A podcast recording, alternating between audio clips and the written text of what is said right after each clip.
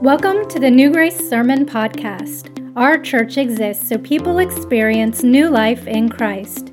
We invite you to connect with us on social media at newgrace.cc, on Facebook and Instagram. For more information about our church or to support us financially, visit newgrace.cc. Last week, last week, Pastor Derek dove in to the beginning of the end and we talked about some eschatology, and this week we want to try to put a bow on that and work through a thought in the latter part of Matthew chapter 24. Um, and uh, it's really interesting because when we lead up to the text that we're going to read this morning, Jesus is talking to his disciples and he covers a lot of ground in Matthew chapter 24. He talks about the great tribulation, the coming of the Son of Man, and he even gives us the parable of the fig tree. And um, Here's what I would tell all of you, okay?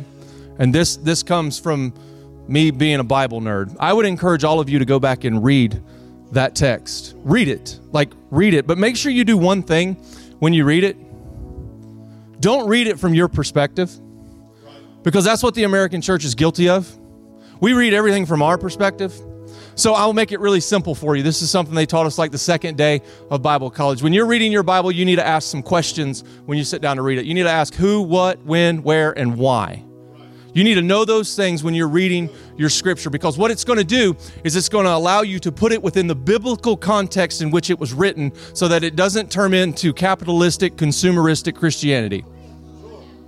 That's just a that's an appetizer what you're going to get today. Okay? So um, you know, Buckle up. So um, today, let's look at our text really quick Matthew chapter 24, verses 36 through 41. This is what Jesus says. He says, But of that day and hour knoweth no man, no, not the angels of heaven, but my Father only. But as the days of Noah were, so shall also the coming of the Son of Man be. For as in the days that were before the flood, they were eating and drinking marrying and giving in marriage until the day that Noah entered into the ark, and knew not until the flood came and took them all away. So shall also the coming of the Son of Man be. Ladies and gentlemen, I'm going to do my best today to stay on this platform because me and Pastor Derek have a, not a bet, because, you know, it's probably a bet. I'm going to do the best I can to stay on this platform, but I also want to expound and wax eloquently for a few moments about this thought the days of Noah. That's what we want to talk about today the days of Noah. So, let's look at verse 37. It says, But as the days of Noah were, so shall also the coming of the Son of Man be. Thank you, Jared. I'm good.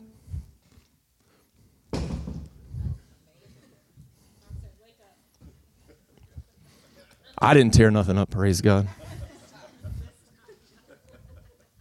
He says, But as the days of Noah were, so, also, so shall also the coming of the Son of Man be. This is a very clear and undeniable com- comparison that Jesus is making. Let's read it one more time just for the sake of reading it three times. But as the days of Noah were, so shall also the coming of the Son of Man be. If you want to know how things are going to be in the days of the coming of Jesus Christ, you need to go back to Genesis and look at the days of Noah. That's literally what Jesus is saying. It's going to be like that. And that's what it's going to be like. Like, here's some realities that characterized Noah's day. When you read Genesis 6, understand something. You're reading something that has so much theological depth that you will run right over things like crossing a railroad track and not even realize what you read. Okay? Like, I can only touch this because this could be a, this could be a 12 week class that I might teach later on in 2024. But in Genesis 6, there's this thing that happens. And, and, and, the, and the writer, he just sort of skims over it really quick. It says that the sons of God took notice to the daughters of man. And then they went down and took, the, took wives of the daughters of men. And then they had children. And these children, these children were a hybrid race. Now, I told you I, I just got to skim this. Here's what happened you had the sons of God who had been commissioned and placed by God to oversee creation. Okay? There's another term for them. They call them watchers. All right? And they were watching, doing their job. And then they saw the daughters of men and was like, oh, child. Hmm. And they went down and they took wives. What you see in the days of Noah is really simple there was rebellion and depravity, and it started with this action between the sons of God and the daughters of man. It was an, a heinous act of rebellion against God because these celestial beings decided to go create their own image bearers. I don't have time to unpack this. God, I wish I did, Lord, maybe later. But they went down and had their own offspring. So now you have people, humans, who are created in the image of God, and these other creatures that are created half in a human image and half in a divine image. And the Bible says that they were men of renown. There were giants in the land. This is where we get Nephilim from. All right? And the world starts to go down the toilet at this point. Literally, they've hit the, the, the flapper and it's spinning. All right? It's spinning. This became a God rejecting generation because they had created their own gods. Paganism, worshiping Baal, the Baphomet, all these things, these were all aspects of what took place in Genesis 6 between the sons of God and the daughters of man. And you can go back and you can study it, and it's going to melt your brain. Like I said, maybe later in this year, we'll unpack it and we'll go real in depth and we'll just nerd out together and, you know, sit in a circle, crisscross applesauce, and share our feelings. But I got to move through this text, okay? It was a God rejecting generation. Now, think about this. Look at the world we live in today. All right? Because Genesis 6 says a lot of other things. It says that man's thoughts were evil always, continually. Think about this. Think about our world. Like if you turn the news on right now, there is chaos, corruption, and death everywhere. Everywhere. And it all goes back to people rejecting God. That's what it goes back to. There's anti Semitism, there's persecutors of Christian, there's all kinds of things that are happening in our world. And this generation right now, this generation, current current events, current news, us and them, is unaware and ignorant of coming judgment. We're just, we're just ignorant of it. Jesus expounds on this in verse 38. He says, For as in the days that were before the flood, they were eating and drinking, marrying and giving in marriage until the day that Noah entered into the ark. What is he referring to? Humanity, I want to come down on the floor so bad. I ain't doing it. Humanity is living like business as usual. You know, you know, you know one of the most interesting things about living in the time that we live in? Everything that I'm responsible for, everything that I have to do, all of my meetings, everything that I have going on that makes up part of my identity and who I am is locked away in this thing right here. And let me lose this thing for about an hour. Right. Yep. Yep. Hot mess. Right. Express. Bad. Living like business as usual. He wasn't highlighting these things as a sinful debauchery. Like, like, just stay with me. He was pointing to the lack of care towards the conditions of the world. You see, the, um, the American church, this church, and every church in America, we get more focused on what we're doing, what our facility looks like, the things that we have, the lights, the musicians, the singers, the preachers, the platforms, the chairs. Um, do we make sure we got connection cards in the back so we can get your information and spam your email? Like, we, we focus on all of that and we're not focusing on the conditions of the world because the church in its inception and design by Christ was meant to be a thing that brings life. Life. It's supposed to be help and hope. And all and, and, and we've over the last 2,000 years, we've evolved into this really gross thing that all it is is a production. It's just a program. And there's no power in it. No power. What would happen if you and I made a conscious decision this morning to just take a look at the world and ask a simple question What can I do? What can I do? What can I do? Because there is a need for God in this community, in culture, in society. There's a need for God where you work. There's a need for God in your home. I don't care how holy you think you are, you have a need for God. You do. You need it in your home. I need it in my home. There's a need for God. And that society in Noah's day, as well as this society we live in, has become very dismissive of God.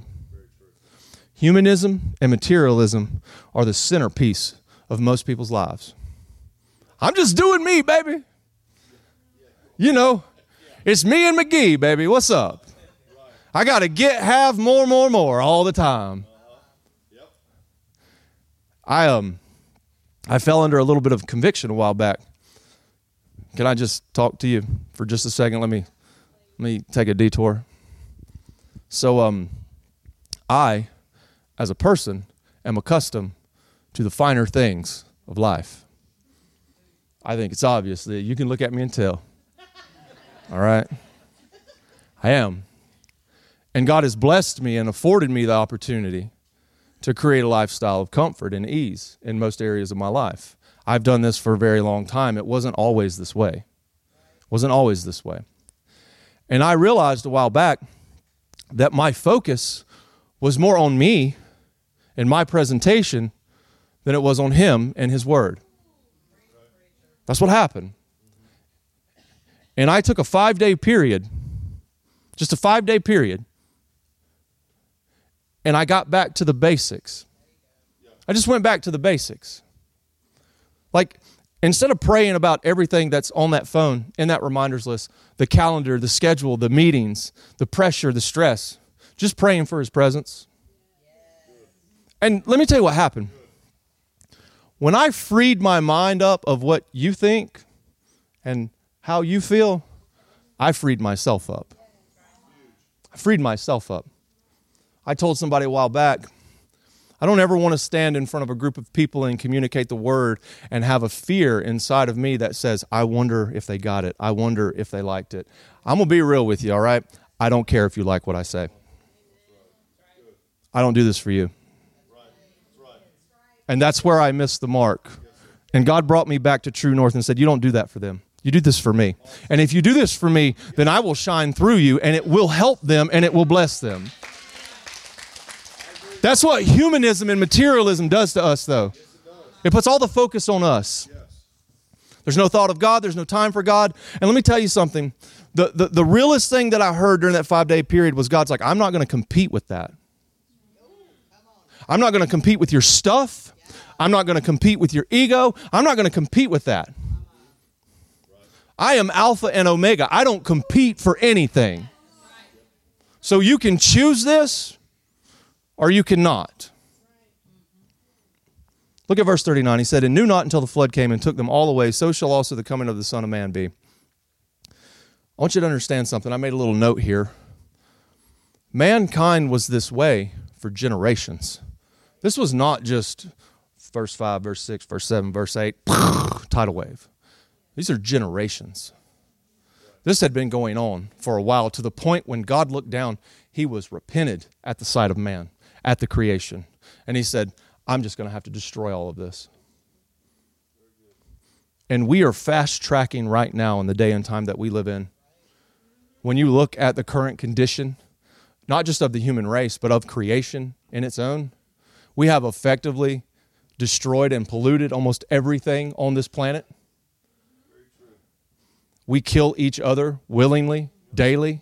And we might not physically kill each other, but we kill each other spiritually, psychologically, mentally, emotionally. We're constantly comparing and judging and rating one another against one another. And then it creates fear and anxiety and separation in us. And what we don't realize is, is we're literally, we're literally, literally, literally caught in this trap here. And it's a generational thing. And if you and I don't have a realization of it this morning and we don't take a step forward to correct this, you're going to pass it down to the next generation.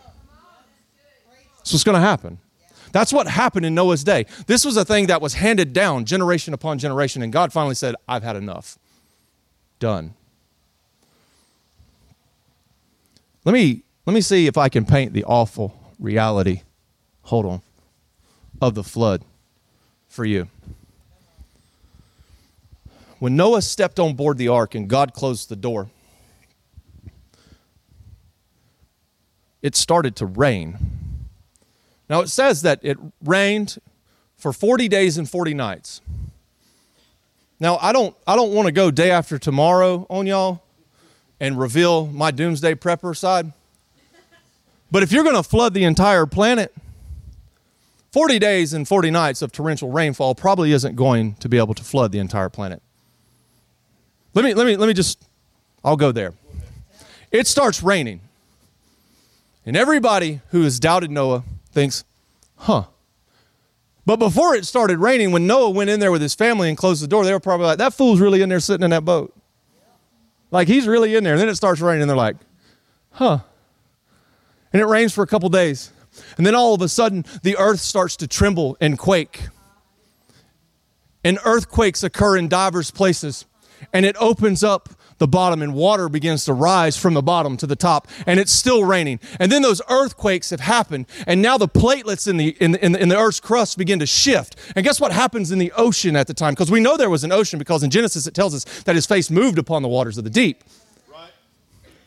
People are beginning to go to high ground. People are starting to look for safety and refuge. And all of a sudden, these earthquakes that they thought had passed, and now all this water is coming up out of the ground, and there's water coming down from the sky. And they look out upon the horizon and they see wave after wave after wave after wave coming towards the shoreline. And before you know it, before you know it, people start getting swept away. Gone. Gone, gone, gone. What's the most destructive natural force in the world? Water. Water. It's water. It's water. They thought he was a fool, but can you imagine the horror and the panic of all those that doubted Noah when it didn't stop raining? When the water got to their waist, and then it was to their chest, and then they're trying to tread water. They're doing the doggy paddle. They're trying to get into boats. They're trying to climb up in trees. They're getting on mountaintops. They're doing everything that they can. And what they didn't realize is that God's judgment was not going to stop. That's what happens when you become dismissive and ignorant of God. You don't realize that judgment judgment doesn't stop. It doesn't. Man, it's really grim in here right now. It was happening just like he said it would. Like it's going to happen just like he says it's going to happen. There's a majority of the world that was taken in judgment. But Jesus mentions Noah and he reminds us of where he was during the flood. It says, For as in the days that were before the flood, they were eating and drinking, marrying and giving in marriage until the day that Noah entered into the ark.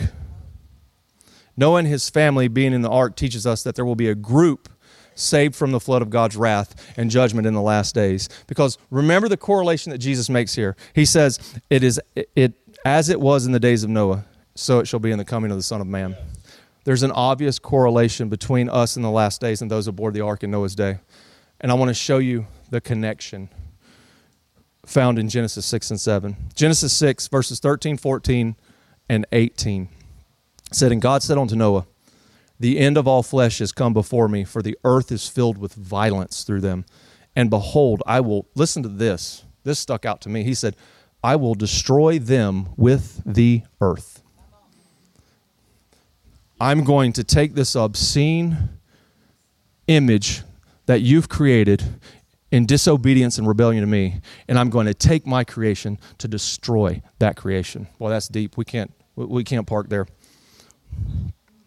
So check this out. He says, "Make thee an ark of gopher wood.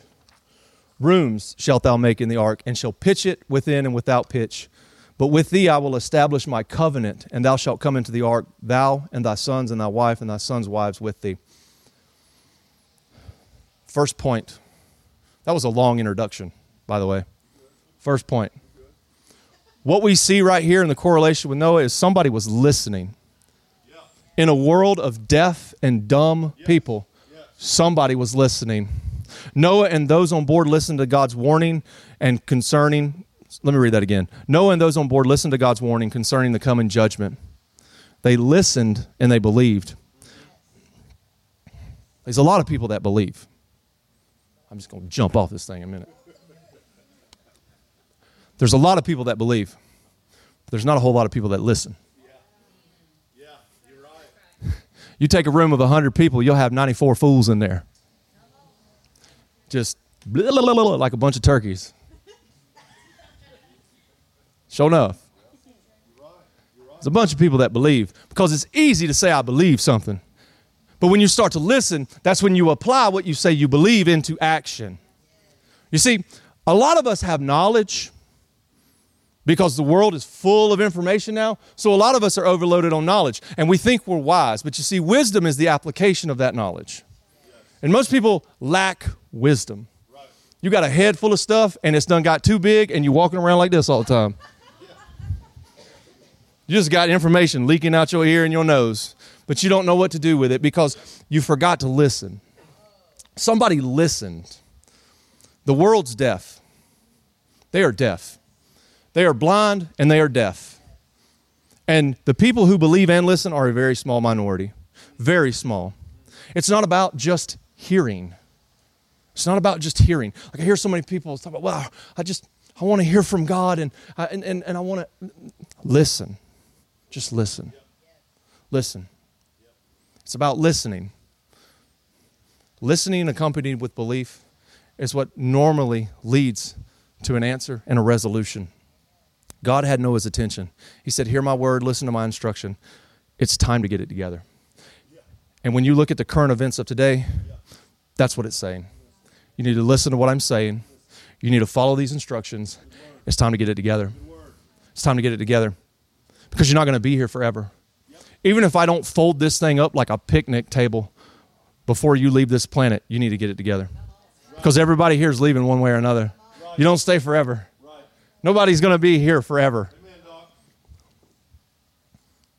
I want you to understand something about the world today. No one, y'all ain't going to like this. I ain't going to get an amen. I'm going to stay up here.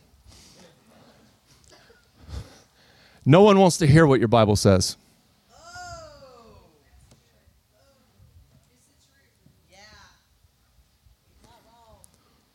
What would happen if they saw it? What would happen if they saw what it said by how we live instead? When I came up in my 20s in Christianity, that was a very popular thing. Well, the Bible says, Brother Jeff, the Bible says. No reference, no scripture, no nothing. The Bible says, and most of it was false. Most of it was wrong. Most of it wasn't even biblical. Modern Christians say the Bible says, while the modern world is watching to see if you really believe what you say through your actions. Because when you're engaged with a lost person, they do not hear your words. They do not hear your words. They listen through what they see and experience because that's what the world teaches us to do. The world teaches us to learn through experience. It teaches us to investigate because we're all about knowledge and we're all about information. We have no inspiration, therefore, we have no power. And as the church of the living God, we're supposed to have inspiration and power, and that comes through the way we live our lives. Yes, you need to read your Bible. Yes, you need to memorize scripture. Yes, you need to know what it says. But if you're going to go out here and you're going to reach a lost and dying world that, that, that is destined for a lake of fire and eternal torment, you can't just walk in there hot like, hey, the Bible says, because they do not care.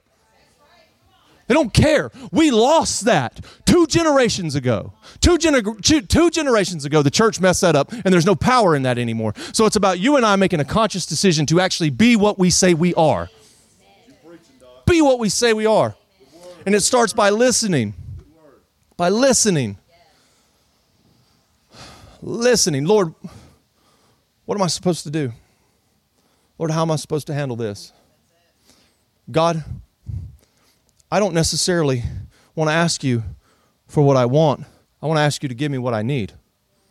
Because I can't see around this curve. I don't know what's happening next. I don't know I don't know I don't know what the next encounter is going to be. I don't know what the next person is going to look like, God. So I equip me. Paul Paul put it a little differently. He said you need to put on your armor. Piece by piece with intentionality and prayer every single day. Because whether you're walking through a college campus, you're walking through a factory, you're walking through a job site, you're walking through a restaurant, wherever you are, something should be different about you. that's not fair, Pastor Jeff. Well, you know what? It is what it is. It should be different. I'm not saying that you got to go Andy Griffith show and be whistling and skipping with a fishing pole, but what I'm saying is, is that you should be equipped, you should be armed, and you should be ready.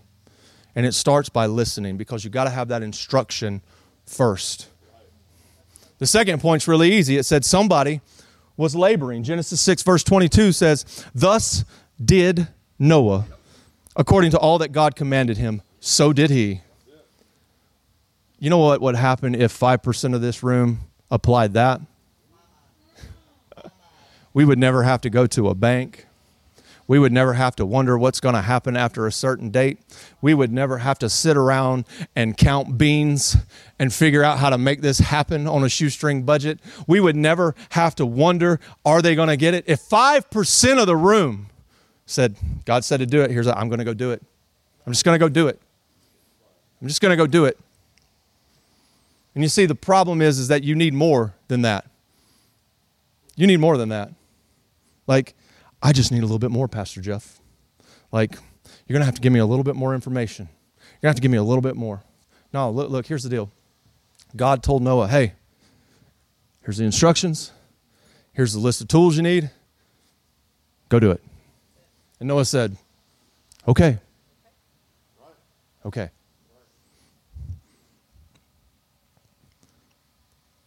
It was labor. Building the ark was labor. It was. Noah and those who would be on board labored diligently and they built the boat. Like Noah, I want you to know what you're working with. I want you to know what you're working with. Noah was working with a team. It's a very small team. It's kind of a great illustration of the modern day church. Lots of people, small team. Small team.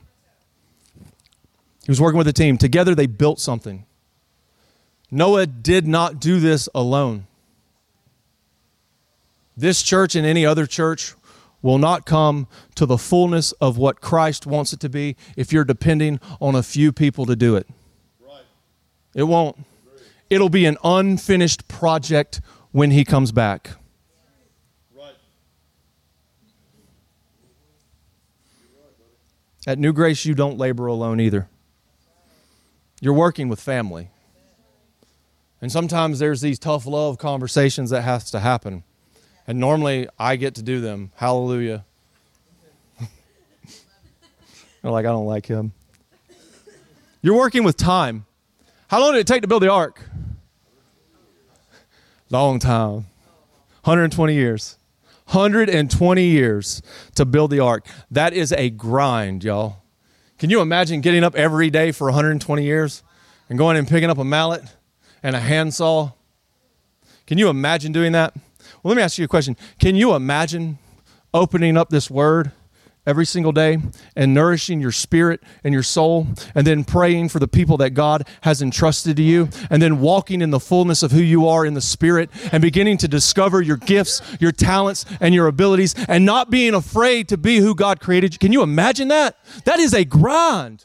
It's a grind. You're not going to wake up every day and want to get in this. You're not going to wake up every day and want to pray. You're not always going to want to come to church. You're going to have plenty of reasons and plenty of excuses. And guess what? The grind, the grind the grind is what guarantees that the project gets done. You and I, we're projects. Make no mistake. The ark was a vessel that was created to preserve creation. And in the New Testament, you and I are vessels that carry the Holy Spirit around with us everywhere we go. Everywhere we go. Sometimes you're going to have to work without knowing the outcome. Noah knew the outcome, but I dare say he probably didn't think it was going to take 120 years. I figure, like, once they got the bottom of that thing built, he probably assumed that some people were going to be like, hey, do you need some help? Do you need some help? I'm looking for some part time work. Do you need some help? Like, what does it pay? No, no, no, no, no. You laugh, but that's how the church is too. That's how the church is too. You be over here just. 27 people over here like, good job, Pastor. Looks good. Looks good. Looks good. So good. Listen, sometimes you got to struggle through adversity. Labor can be a grind when you're under attack. Noah didn't get any help because the people that should have been helping him were actually attacking him. They were actually attacking him. They were. Like every day they'd walk by his build site and they would mock him and ridicule him. They were trying to hinder the project. They were doing all these things. And you say, Pastor Jeff, you're adding to the story. No, no, no. Remember humanism and materialism. Just remember that. Sometimes God's only going to give you instructions. Like maybe you're blessed and highly favored, and God gives you instructions and He gives you everything you need, and then He does half of it for you. Never happened to me. Never happened to me. He said, Hey, man, like, I gave you some instructions. I gave you some instructions. The rest is up to us. God doesn't make boats, He makes trees. He makes trees. Noah and his boys had to build this ark. Because when you're doing something from, for God, you can't just hope it into existence. You can't. New grace can't just be hoped into existence. Your personal life with Christ can't be hoped into existence. You actually have to do something with what God has given you. Like Noah, know what you're working for. You want to have labor with the end in view. Noah's end in view was he said it was going to rain. I believe it's going to rain. I believe it's going to rain. labor like you're building something that your family's counting on.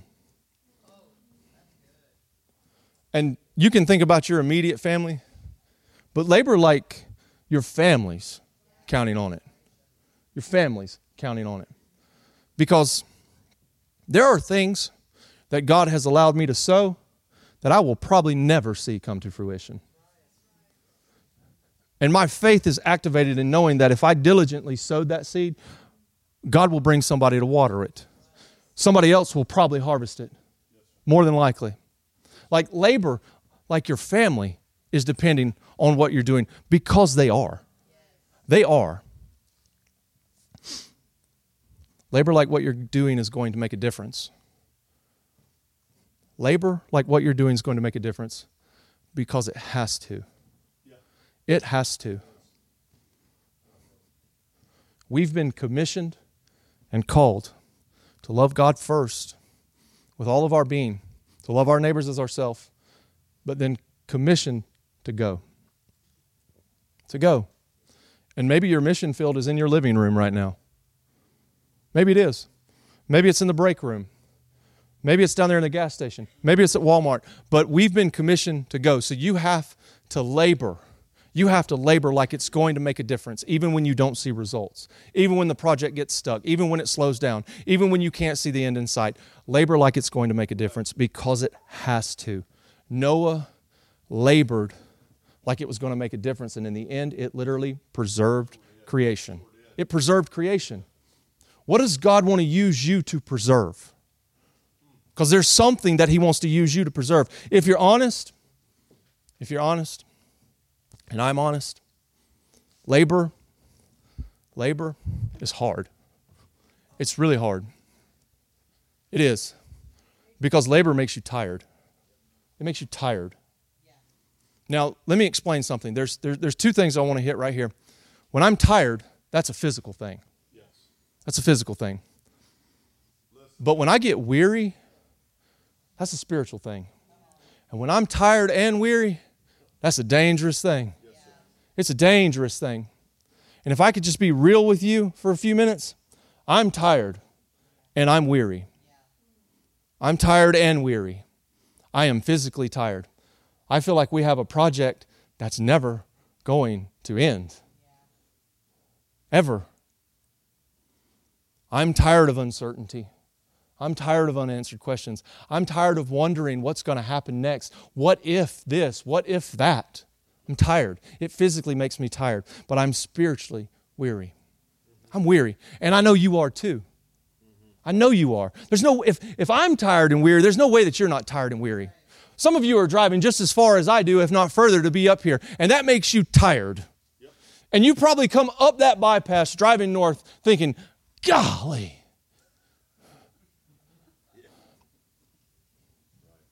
You probably are. I do that sometimes. I ain't, I ain't going I ain't gonna put on the front. It makes me tired. It does. And it's made my spirit weary. It has. But when I walk in this building, it goes away for a little while. Because it's worth it. It's worth it. I know you're tired. I know you're weary. I know you are because I am. I know it's a grind. I know most of you are probably thinking, what's the point right now? Like, what are we doing? Where are we going? Why haven't they said this? Why haven't they told us that? What's happening here? Blah, blah, blah, blah, blah, blah, blah. And it's tired and it's weary. We're no different. I stand on a platform and say words, and you sit in a chair and listen to the words, but we're no different. We're sinners saved by grace. This is me operating in my gift. And it's a gift that most of the time I wish I didn't have. I'm just being real. It makes me weary because it stretches me and it challenges every aspect of my DNA and who I am. Because I would rather be back there plugging on keys in a, in, in, a sound booth or working in a room with somebody and doing something else. Like the intention's never to be in front of people. I don't like this from a flesh standpoint. And when I surrendered to it and I submitted to it, I didn't fully know what I was signing up for. I didn't. And it's been labor and it's been a grind. I'll never forget the day I actually listened, though. I just listened. And I didn't realize the totality of it. And most days, I live tired and weary. Most days. And you do too, if you're out here seeking Jesus. If you're trying to live for Christ, if you're trying to be who He called you to be and created you to be, you're tired and weary too. So why can't we just be honest with one another this morning? We're tired and we're weary. We are.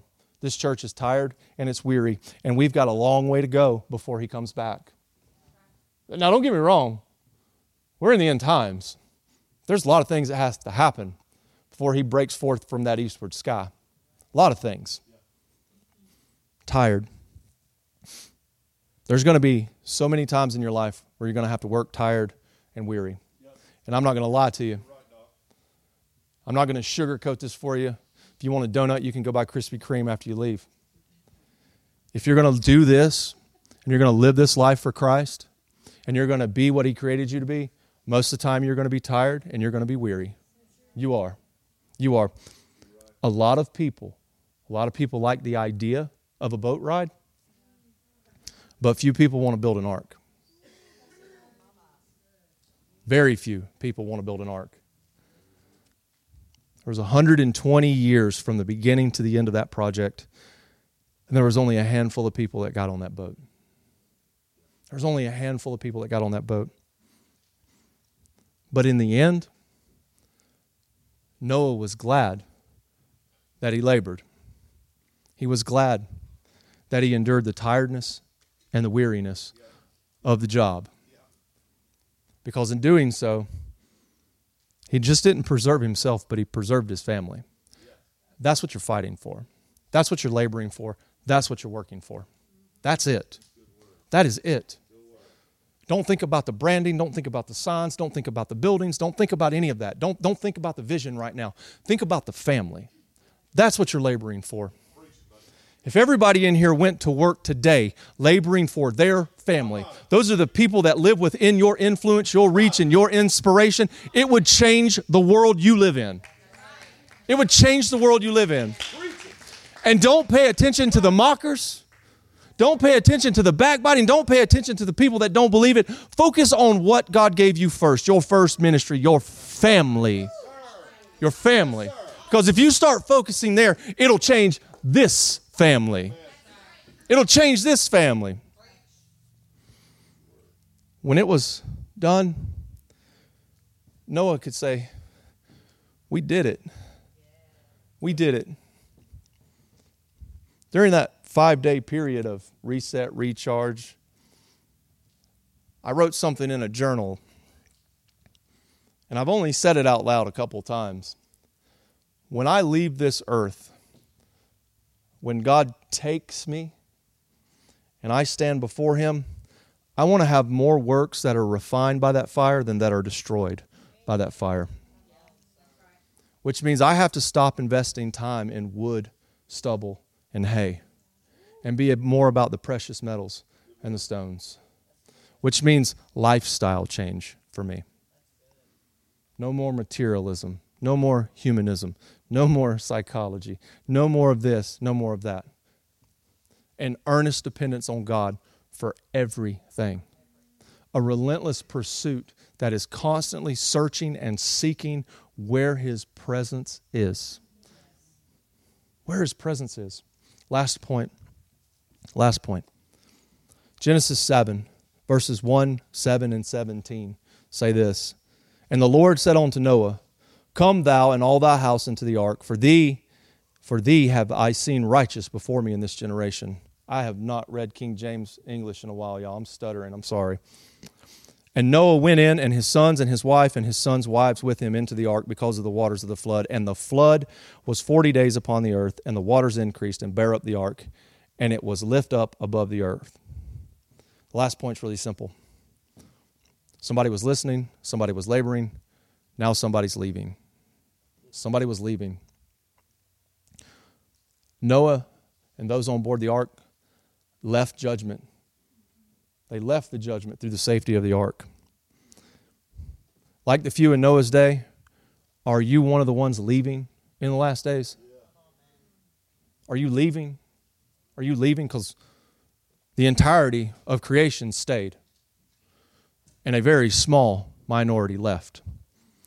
The ark illustrates grace, salvation, and rapture. The ark's design was built like grace. As the judgment came down, the ark went up. As the water came down, the ark went up. It, it went up. God literally instructed Noah to build something that would sit upon the judgment and be lifted above it. You know, sometimes when you're struggling, Sometimes when something's going on in your life and you can't get any resolution and you feel like you pray and your prayers are hitting the ceiling and it doesn't get through and God isn't listening because He's absent and He doesn't care, understand that He's probably waiting for you to construct something that's going to sit on the top of that thing so that He can raise you above it. Raise you above it. All the hope that I have, all the hope that I have is solely founded in Jesus. My hope for being lifted above the judgment and the wrath and the pouring out of God's righteous indignation on this creation is all in Jesus. Yes, it can't be in anything else. Three questions, and I close. Are you listening? Are you listening? Are you laboring? Are you laboring? Are you leaving? I'll leave you with this. Paul said something in 1 Corinthians 15, verse 58. He said this He said, Therefore, my beloved brethren, be ye steadfast, unmovable, always abounding in the work of the Lord. For as much as you know that your labor is not in vain in the Lord. I know that it's really easy to look around and get discouraged. I know that the world is a tough place and it's getting tougher by the day. So I would encourage you this morning, in the next few moments, if you're not listening, incline your ear. As the psalmist said, incline your ear. That means listen. If you're not listening, you come to this altar and say, Lord, I'm, I'm ready to hear. I'm ready to listen. I'm not just looking for a hashtag. I'm not looking for something for social media. I'm looking for something that's going to change the trajectory of my life and the trajectory of the life of the people around me. God, I've been sitting on the sidelines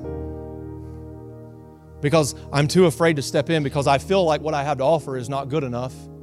I feel like, how could God use what I have? Then I would encourage you to come down here and say, Lord, I'm ready to go to work. I'm ready to labor. And I understand that it's going to be hard. I will be tired. I will be weary. But I want to see it through to the end. Don't be one of these people that comes down here in an emotional response. Says, Lord, I want to do something for your kingdom. And then two weeks later, you're out there in that kingdom. Listening, laboring, and leaving. And if you're in this room and you're not sure, you're sitting here and you're going, Am I leaving? Where am I going? What's going to happen? What's that look like again? I don't want to give you the comfort or the luxury of sitting in your seat and raising your hand. I want you to come to an altar. Jesus was pretty clear. He said, Those that confess me. Mm. We make it too easy. And that's what creates the epidemic that we're in we make it too easy for you to believe that you do this. And the reality is, is it is not easy. It's going to challenge everything inside of you. It's going to push your limits and your borders to the max. It's going to make you uncomfortable. It's going to be hard. There will be nights where you cry yourself to sleep. There will be nights where you pray till you pass out. There will be nights where you just stare at the ceiling and you wonder why. There will be. There will be. Listening, laboring, leaving. Jesus said, As in the days of Noah, so shall it be in the coming of the Son of Man. It's not going to be water the second time. It's not going to be water. It'll be fire. It'll be fire. It'll be holy fire that cleanses and refines. Thank you so much for listening. Don't forget to hit the subscribe button on your favorite podcatcher. New episodes are posted each week on Tuesday.